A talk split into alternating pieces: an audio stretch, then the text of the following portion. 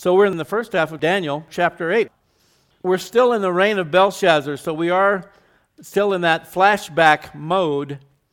Daniel having brought us up to speed with Darius replacing Belshazzar with the Medo Persian Empire conquering the Babylonians. But then he now goes back in these next chapters to share with us some visions that he's had. First of all, during the reign of Belshazzar, who, of course, now is dead. So let's read verses uh, 1 through 14. In the third year of the reign of King Belshazzar, a vision appeared to me, O me, Daniel, after the one that appeared to me the first time. I saw in the vision, and it so happened while I was looking that I was in Shushan, the citadel, which is in the province of Elam. And I saw in the vision that I was by the river Ulai. Then I lifted my eyes and saw that there standing beside the river was a ram which had two horns, and the two horns were high, but one was higher than the other, and the higher one came up last. I saw the ram pushing westward, northward, and southward, so that no animal could withstand him, nor was there any that could deliver from his hand, but he did according to his will and became great. And as I was considering, suddenly a male goat came from the west across the surface of the whole earth to the ram that had two horns, which I had seen standing beside the river, and ran at him with furious power. And I saw him confronting the ram. He was moving with rage against him, attacked the ram, and broke his two horns. There was no power in the ram to withstand him, but he cast him down to the ground and trampled him. And there was no one that could deliver the ram from his hand. Therefore, the male goat grew very great. But when he became strong, the large horn was broken, and in place of it, four notable ones came up toward the four winds of heaven. And out of one of them came a little horn, which grew exceedingly great toward the south, toward the east, and toward the glorious land. And it grew up to the host of heaven and it cast down some of the hosts and some of the stars to the ground and trampled them. He even exalted himself as high as the prince of the host. And by him the daily sacrifices were taken away, and the place of his sanctuary was cast down. Because of transgression, an army was given over to the horn to oppose the daily sacrifices, and he cast truth down to the ground. He did all this and prospered. Then I heard a holy one speaking, and another holy one said to that certain one who was speaking, how long will the vision be concerning the daily sacrifices and the transgression of desolation, the giving of both the sanctuary and the host to be trampled underfoot? And he said to me, For 2,300 days, then the sanctuary shall be cleansed. Let's pray. This section, first before we pray, this section of Daniel presents us with something of a history lesson, but it also once again proves the incredible precision and accuracy of Bible prophecy. Let's pray. Father God, we thank you for this passage in Daniel that we're going to be studying today. We pray once again that you would cause your Holy Spirit to give us insight and understanding to what we are studying, and we pray that we would learn and grow and prosper in our spirits because of this time of Bible study today. We pray in Jesus' name. Amen. So we here we are in the third year of the reign of King Belshazzar. That's when Daniel receives this particular vision. This would be 551 BC, two years after the vision of chapter 7 that we just finished studying last week, and before the fall of Babylon that we studied prior to that, which took place in 539. So this is some 12 years before the fall of Babylon, the death of Belshazzar. Daniel has this vision, so he was probably in his late 60s, 70s, somewhere in that age range. And as we will see this morning, this is a vision concerning the second and third world empires. Daniel had visions and, and interpretations regarding the four great world empires Babylonian, Medo Persian, Greek, and Roman Empire, parts one and two. Two being the last days. So this predates the handwriting on the wall and the destruction of Babylon in chapter 5.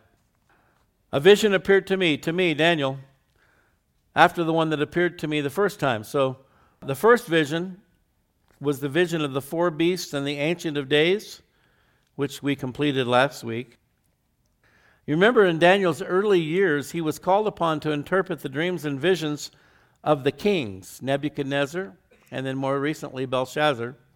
But now in his later years, he begins to have dreams and visions of his own.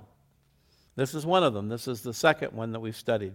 Verse 2 I saw in the vision, and so it happened while I was looking that I was in Shushan, the citadel, which is in the province of Elam, or Shushan, the palace, as some translations read. I was in Shushan, the palace, which was about 250 miles east of Babylon. He's there in his vision. And I was beside the Ulai Canal. The Ulai was a man made canal that was located just a few miles from the palace. So he's there in that royal city. He's beside the canal. He said, I lifted my eyes and saw, and there standing beside the river was a ram which had two horns. This represents the Medo Persian Empire, the, the empire that conquered Babylon. The two horns represent the two people groups, Medes and Persians. One was higher than the other, and the higher one came up last. So even though Persia was the younger kingdom, younger than the, the Medes, under Cyrus, who appointed Darius over that realm that was previously known as Babylon, or still known as Babylon, but now under their control.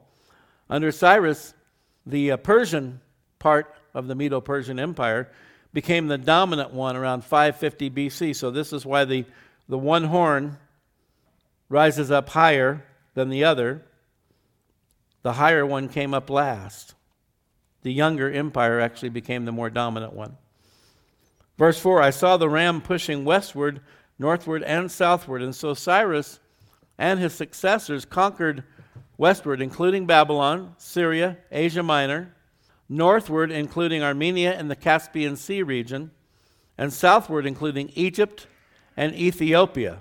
And that's represented here by the westward, northward, and southward movement of the ram, so that no animal could withstand it. So, in, in this uh, vision of Daniel's, the animals represent various people groups that the Persians were conquering. Just as the, the ram with the two horns represented the Medo Persian Empire. Then the other animals that could not withstand him are the people groups that they were conquering throughout the region. Verse 5 As I was considering, suddenly a male goat came from the west. This is Greece. Across the surface of the whole earth without touching the ground. And so history tells us the Greek army swept through Asia Minor, Syria, Egypt, and Mesopotamia in just three years' time, from 334 to 331 BC. This would be some 200 years after Daniel wrote this. So Daniel is given a very clear, very specific view of history that would be occurring within the next several hundred years after his time on earth was finished. The goat had a notable horn between its eyes, and this is understood to represent Alexander the Great. Then he came to the ram. Notice not an it, but a he. So we're interwoven here between the, the analogy of the animal kingdom and the fact that this is actually a person. He came to the ram that had two horns, the Medo Persian Empire, which I had seen standing beside the river, and ran at him with furious power. And I saw him confronting the ram. He was moved with rage against him, attacked the ram, broke his two horns. There was no power in the ram to withstand him, but he cast him down to the ground and trampled him, and there was no one that could deliver the ram from his hand. So the Persian forces, interestingly enough, outnumbered the Greeks.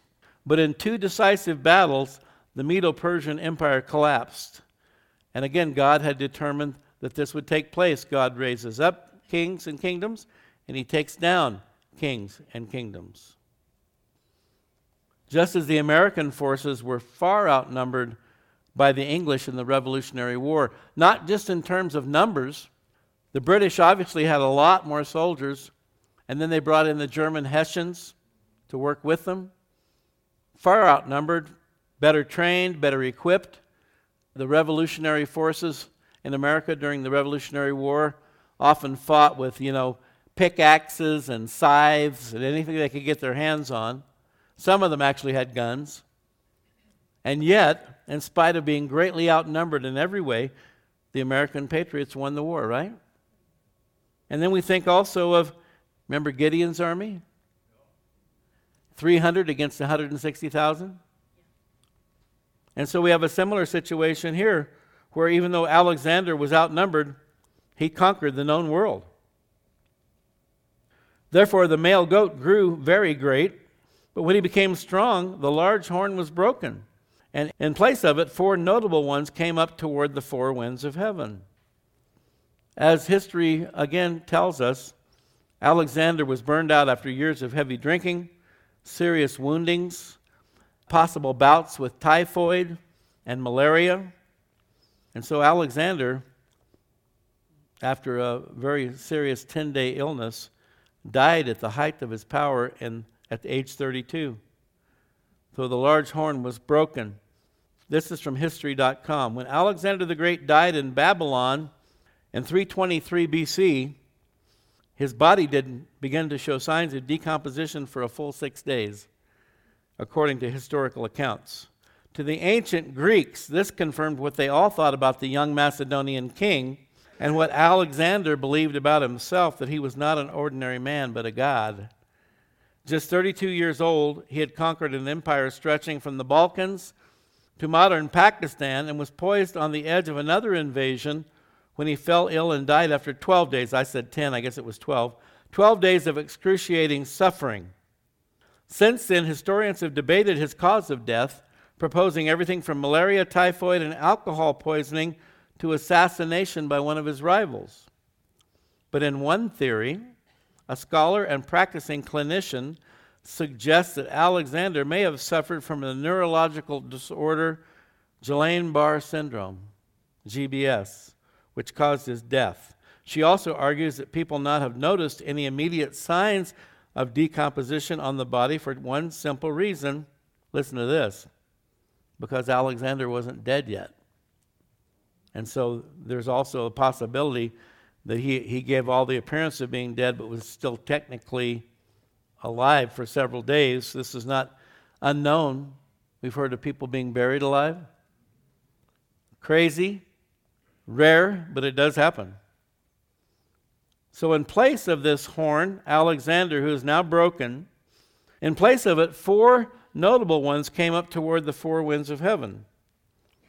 So after Alexander's death, his kingdom was divided amongst his four generals. Cassander took Macedonia. Thrace and much of Asia Minor went to Lysimachus. Seleucus took Mesopotamia and Iran. And Ptolemy claimed Egypt. There was a fifth general, Antigonus, and he ruled for a while in Asia Minor and Syria, but was eventually defeated by the other generals at Ipsus in 301 BC. So now we see a glimpse of our next empire. Verse 9 Out of one of them came a little horn which grew exceedingly great towards the south, toward the east, and toward the glorious land. Now, this is not the same horn that we saw in chapter 7, verse 8, because that horn is the Antichrist. And again, as you can imagine, these horns represent power. So when we see these horns, it's representative of power not the same horn as 7 8, which will arise out of the restored Roman Empire, the Antichrist. So this little horn came out of Greece and refers to Antiochus IV Epiphanes of the Seleucid dynasty. And he became so insane that he was later called Epimenides. Epimenides. Antiochus, instead of Epiphanes, Epimenides, which means maniac, instead of uh, Epiphanes tongue twisters. So he was distinct from the little horn of chapter 7, but he's seen as a type and a forerunner of the Antichrist of Revelation. And we'll see more about why that is in just a moment. Notice amongst the areas that he, uh, he grew eight, great in the south, the east, and the glorious land. Of course, that is Israel. And we'll see what happened there in just a moment with him, Antiochus, and Israel.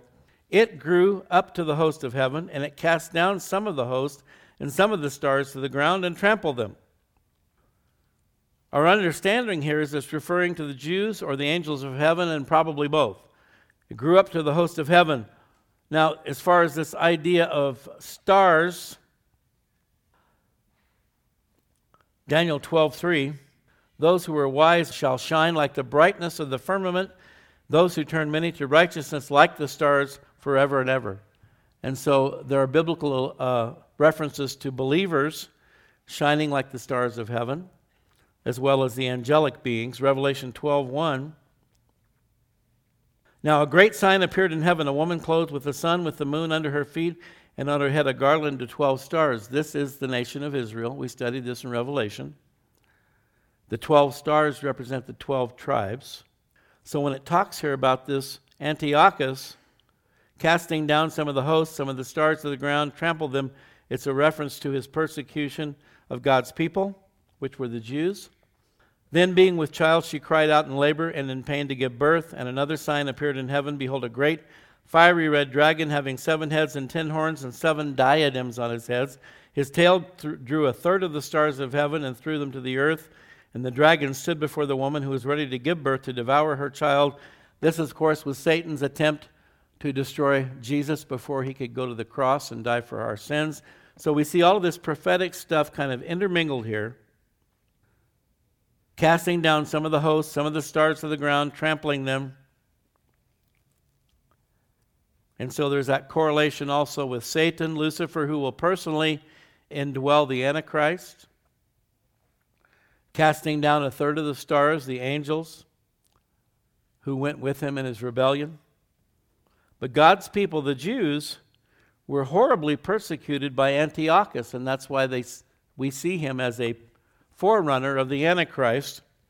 And also, we see the correlation with his aspirations, the aspirations of the Antichrist, and the aspirations of Satan himself. Isaiah 14 13. For you have said in your heart, I will ascend into heaven, I will exalt my throne above the stars of God. I will also sit on the mount of the congregation on the farthest sides of the north. And so we see this throughout the history of the world with these tyrannical tyrant dictators hungry for power. They are motivated, inspired, and even controlled by Satan himself. And a common thread is always the persecution of God's people, both the Jews and the Christians. We see that rising up in our world today, do we not? Absolutely. Throughout human history, Satan has been looking for a man through whom he could rule the world and usurp God's glory, taking away the worship that rightfully belongs to God alone. And even now, it would appear that the Pope is working. We showed a video recently, I believe, on that, working with all the various religions of the world the religious leaders, the Buddhists, the Muslims, the Hindus, on and on it goes, to form a one world religion, which will ultimately be overseen by the false prophet, the right hand man of the Antichrist, the beast. Verse 11, he, Antiochus, so we haven't really gotten to the Roman Empire yet. This is an interlude between the Greeks and the Romans. Antiochus was a regional guy who had a sphere of influence for a short time. He even exalted himself as high as the prince of the host, and by him the daily sacrifices were taken away, and the place of his sanctuary was cast down. The prince of the host would be Jesus in his pre incarnate form. His sanctuary was, take, was cast down. So he, the little horn Antiochus, who came to the throne in 175 BC, he exalted himself as, the high, as high as the prince of the host. And just like the Antichrist will do in the last days, Antiochus tried to set himself up as God. God is called the Lord of hosts, by the way, in the Old Testament 245 times. That's a lot. So the Father is the Lord of hosts, Jesus Christ, the Prince of the host. And again, we're reminded We've covered this verse quite a few times in recent weeks because of its relevancy to what we're studying. 2 Thessalonians 2 4, the coming Antichrist who opposes and exalts himself above all that is called God or that is worshiped, so that he sits as God in the temple of God, showing himself that he is God. This will happen halfway through the tribulation when he sets himself in the rebuilt temple in Jerusalem, sets himself up as God and then that all out persecution against Jews and Christians will be launched. the Christians who become Christians during the millennium. We will be in heaven. Verse 12 Because of transgression, an army was given over to the horn to oppose the daily sacrifices. So, once again, the Jewish priesthood had become corrupt, reintroducing the people to idolatry. This was during that time, about 170 years before Christ. The priesthood had become corrupt, and um, they had brought idolatry back. And once again, they're going to be judged for it, this time at the hands of Antiochus. From the Believer's Study Bible, in bitter reprisal against the Jews, Antiochus attacked Jerusalem, killing 50,000 men, women, and children. I've told you so many times God is pro life, Satan is pro death. And again, down through human history, we can see so many ungodly rulers, hands bloodied with the lives of thousands, hundreds of thousands, millions. And again, we think of the issue of abortion. 60 million plus babies killed in America since Roe v. Wade was, was approved by the Supreme Court. Now it's been overturned and the forces of hell have been unleashed. The devil doesn't like it when you mess with his game plan. So, he sold an additional 40,000 people into slavery, so now we're up to 90,000. The temple was dedicated under Antiochus. God's temple in Jerusalem was dedicated to Jupiter with a statue, and on the great bronze altar, a sow, a pig, was offered as a sacrifice. Talk about the ultimate defilement of the altar in the temple, the juices of which were liberally spread throughout the temple precincts to make sure the whole temple was defiled. He used harlots in the temple to celebrate Saturnalia and forbade the observance of the Sabbath, the reading of Scripture, and circumcision. Now, interestingly, none of the previous world leaders, Nebuchadnezzar, chapter 4, 31 through 34, Darius, 6, 27 and 28, Cyrus, Ezra 1, 2 through 4, or Artaxerxes Longimanus, Ezra 7, 12, none of these men,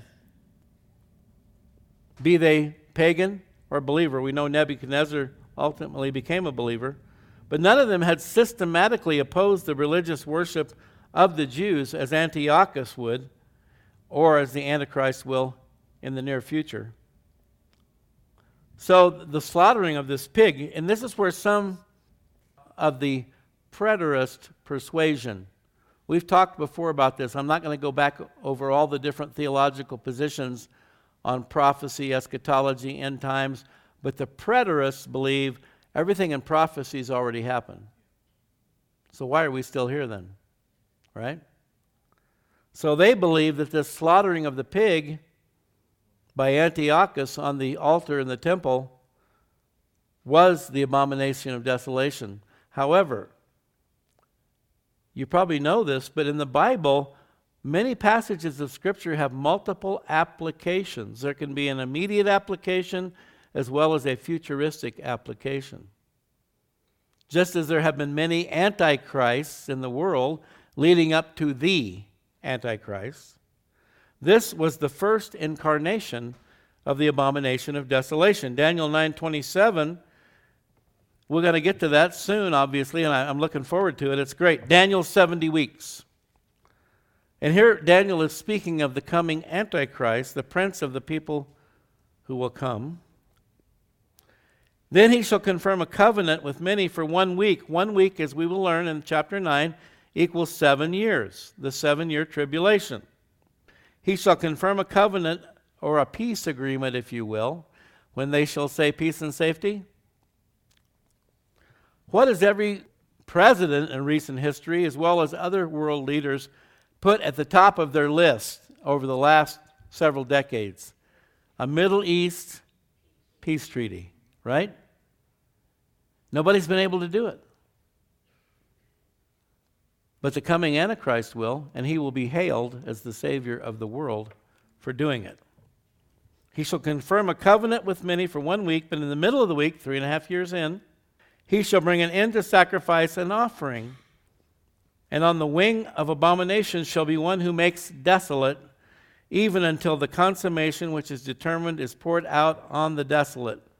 So Daniel's prophecy makes it clear, and it'll be more clear as we get into that chapter and study it in more depth, that the ultimate abomination of desolation is not the sacrifice of the pig by Antiochus on the altar 160, 70 years before Christ.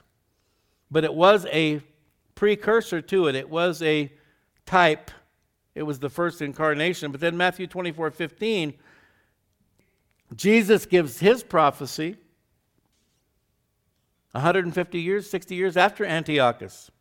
Therefore, when you see, remember now, Jesus' disciples, they were standing in front of the temple and looking at its magnificence. And Jesus is telling them, well, not one stone is going to be left upon another. Probably crushed their hearts to hear that. he's talking to them about the last days. And so they ask him, What will be the signs of these things, of the last days, and of your coming, your return? And he begins to tell them all the things that are going to be happening wars, rumors of wars, pestilences, and so forth, earthquakes in diverse places, and so on. And then here in verse 15, he tells his disciples, Therefore, when you see the abomination of desolation spoken of by, the, by Daniel the prophet, hello, Jesus here is referencing Daniel 9 27. When you see the abomination of desolation spoken of by Daniel the prophet standing in the holy place, the temple, which, by the way, Jesus predicted the destruction of the temple, which took place in 70 AD, there hasn't been a temple for almost 2,000 years. I just saw another article about the fact, as I've told you many times, everything regarding the temple is already ready, in place, can be put up in no time at all. Have you ever been driving down the street or the interstate or wherever, and all of a sudden you see a new building and you go, Where did that come from? Right? I don't remember that being there. How did they get that up so fast? That's exactly what's going to happen with the temple.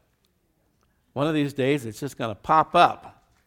And whatever God has to do to prepare the way, He will do. And those believing Jews who are at the very core of the project to rebuild the temple, they know that God can do it and will do it. They believe that He will. But unfortunately, what they don't realize, it will ultimately become the temple of the Antichrist. And when Christ returns, He will build His temple. So Jesus says, Therefore, when you see the abomination of desolation spoken of by Daniel the prophet, standing in the holy place, and then in parenthesis, whoever reads, let him understand. You need to have insight and understanding on this. Then let those who are in Judea flee to the mountains. And this is a reference to the massive airlift. You'll read about that in Revelation chapter 12. We studied that. A massive airlift of Jews fleeing Jerusalem fleeing Israel and most likely winding up in the rock fortress city of Petra or Petra over in Jordan. Jesus prophesies about that, referencing back to Daniel.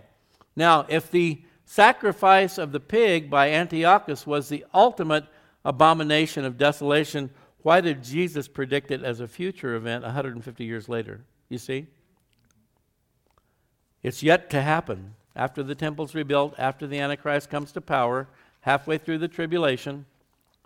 But Antiochus was certainly one of a number of Antichrists, small AC versus the big AC.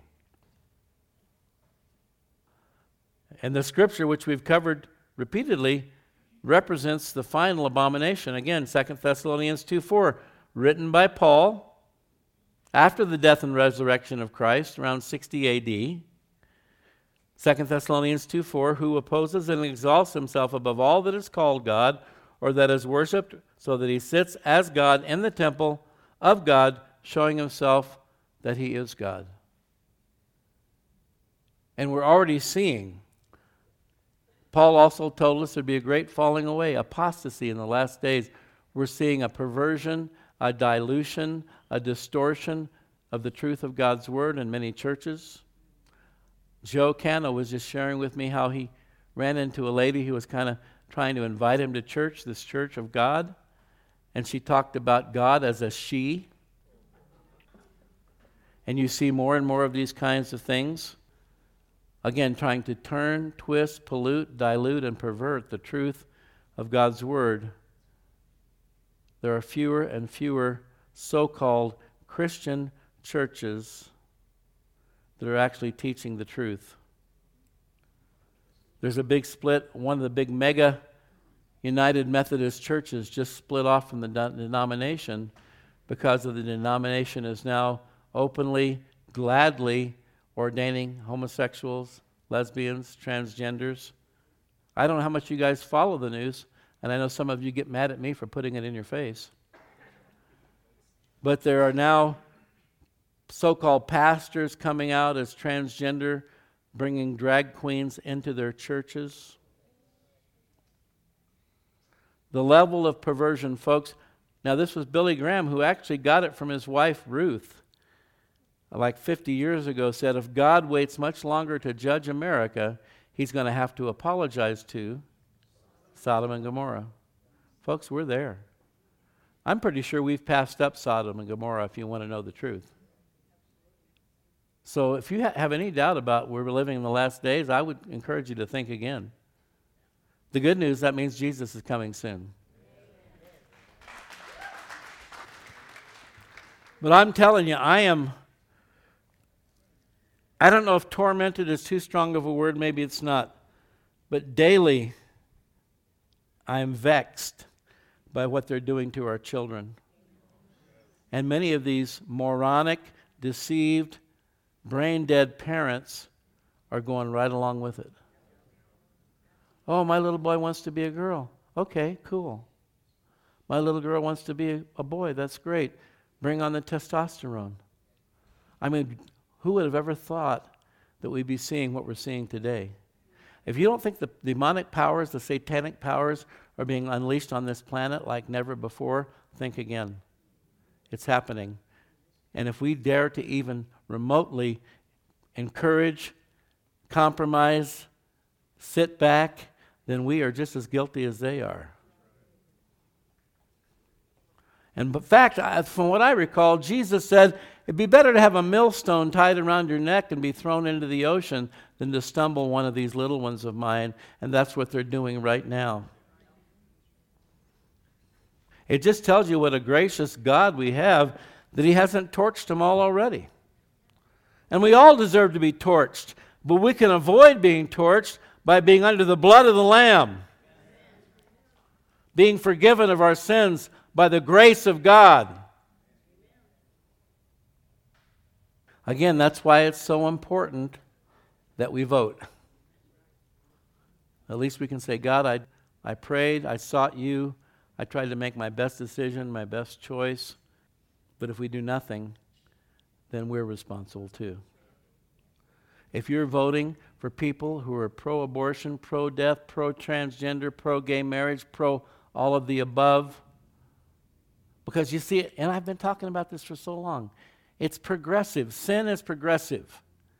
It starts with people endorsing homosexuality and lesbianism and transgenderism, and now they're promoting pedophilia too.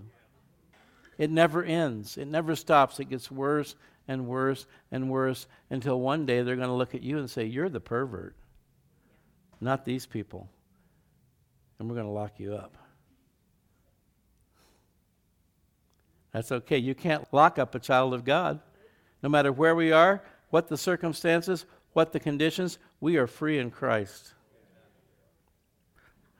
Verse 13 Then I heard a holy one speaking, and another holy one said that to that certain one who was speaking, How long will the vision be concerning the daily sacrifices and the transgression of desolation, the giving of both the sanctuary and the host to be trampled underfoot? And so, actually, what we have here Daniel is observing a conversation between two angels. My suspicion is they know the answer. Yes, he said to me, verse 14, For 2,300 days, then the sanctuary shall be cleansed. So here again, we see an interweaving of prophecies in the not too distant future and prophecies in the distant future. In this case, again, referencing the cleansing of the temple after Antiochus defiled it.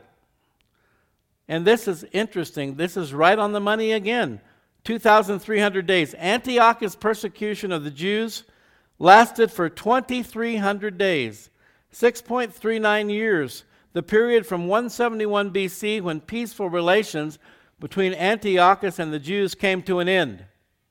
Again, the corrupt priests were in cahoots with Antiochus, just like there were corrupt priests in World War II who were in cahoots with Hitler. But it came to an end uh, uh, to December 25th, 165 BC. You've heard of the Maccabees, right?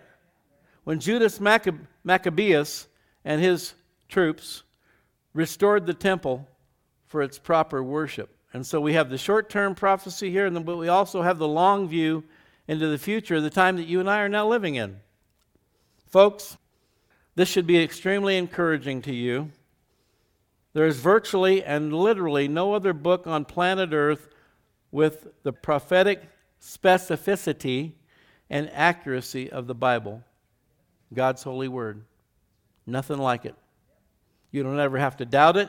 You don't ever have to question it. No matter what anybody says or does, God's word speaks for itself.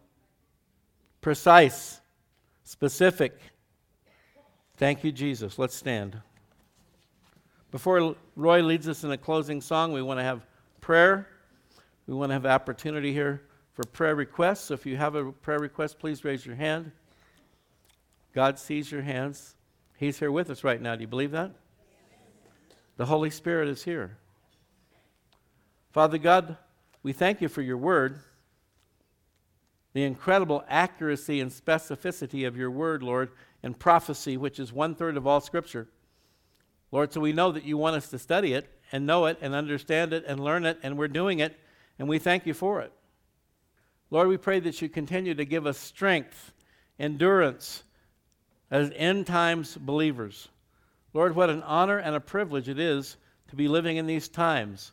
As much as we've talked about how bad things are, and yet we are honored to be living in this time, Lord. Help us to rise up to that calling that you've placed upon us as end times believers, to stand firm, to stand strong, to stand with you, Lord, to stand for the truth, not to back down, not to compromise, not to give in, but to lovingly persuade people as you enable us by your Holy Spirit to come out of darkness into the light. Lord, there is still hope. We know that as long as uh, we have breath, as long as anyone has breath, they can still repent of their sins, they can come to Christ, they can be born again, they can receive the precious gift of eternal life. Lord, please help us to be your vessels, to be your vehicles to reach people, the lost people of this world. And Lord, we thank you that as believers we do have protection. We do have a hedge of protection around us. Lord, no matter how perilous it may be out there, if you be for us, no one can be against us. We are more than conquerors through him who loved us. Thank you, God. And Father, now I want to lift up all those who raised their hand. Lord, even some who didn't, because we know that there could be other issues here this morning on people's hearts and minds that they may not have raised their hand, but especially for those who raised their hand and publicly indicated their need for prayer today, that you would touch them, touch those near and dear to them. Lord, we pray that for those maybe perhaps who are seeking to be filled with your Spirit, to be more guided, directed, led and controlled by your Holy Spirit, empowered by your Holy Spirit. Lord, please pour out your Spirit upon them even now and help them to receive without hesitation, without reservation, any and all of the spiritual gifts that you would have for them. Just pour out your Spirit upon them now, Father. We ask in Jesus' name. Help them to receive whatever you have for them. And Lord, for encouragement, for strengthening from mental and emotional stress and strain, anxiety, depression, fear, worry, doubt, unbelief, Lord, drive those things far from us, we pray in Jesus' name. Pray for healing, Lord. You are the great physician. I guess we could also say you're the great psychiatrist. Lord, that you can heal our hearts and minds. You said you came to heal the brokenhearted, to set the captives free. We pray that you would do that, Father, in Jesus' name. And for those with physical health issues, Lord, those can really hinder us from being all that we want to be and doing all that we want to do for you, Lord. We pray for, for healing for everything from allergies and sinus infections and colds and flus to COVID 19 to leukemia to cancer, Lord, whatever it might be. Lord, we know nothing is too difficult for you. With you, all things are possible. We put our hope, our faith, and our trust in you, Lord, to heal us physically, mentally, emotionally, and spiritually. Lord, I pray for anyone here today that's suffering under a heavy burden physically, that you would encourage them, strengthen them, uplift them, draw them near to you, give them everything they need to persevere, to endure, to be victorious. Lord, we pray for relationships that have been damaged or broken. Lord, we know that the enemy comes but to steal, to kill, and to destroy. We ask that you'd bring healing, restoration to marriages, friendships, other relationships that are important in our lives, Father, that when they're broken, it causes great stress and distress. Please pour out your healing upon those relationships and help us to be guided and directed by your Spirit on how we can be instruments of your peace, to be peacemakers, to be those who are instruments of reconciliation whenever possible, Lord. And when we can't, then we would just help us to rest in you, to trust you, to be at peace about it. Finally, we pray for those struggling economically. Lord, these are perilous times we're living in. Everything's rising, prices are rising, gas is rising, supply chain issues. Lord, help us keep our eyes on you, the author and finisher of our faith, to trust you for provision. No matter what we see with our physical eyes, help us to fix our eyes on you, Lord. And we thank you that you are our provider and that you'd help us to learn better in these last days how to work together to help one another, Lord. It's going to be more and more important as we draw closer to the end that we learn how to share, to encourage each other, help each other. We thank you, God, for your provision. Whether it be much or little, we will give you praise and thanks. And we honor you now with the fruit of our lips as we sing our final song. In Jesus' name, amen.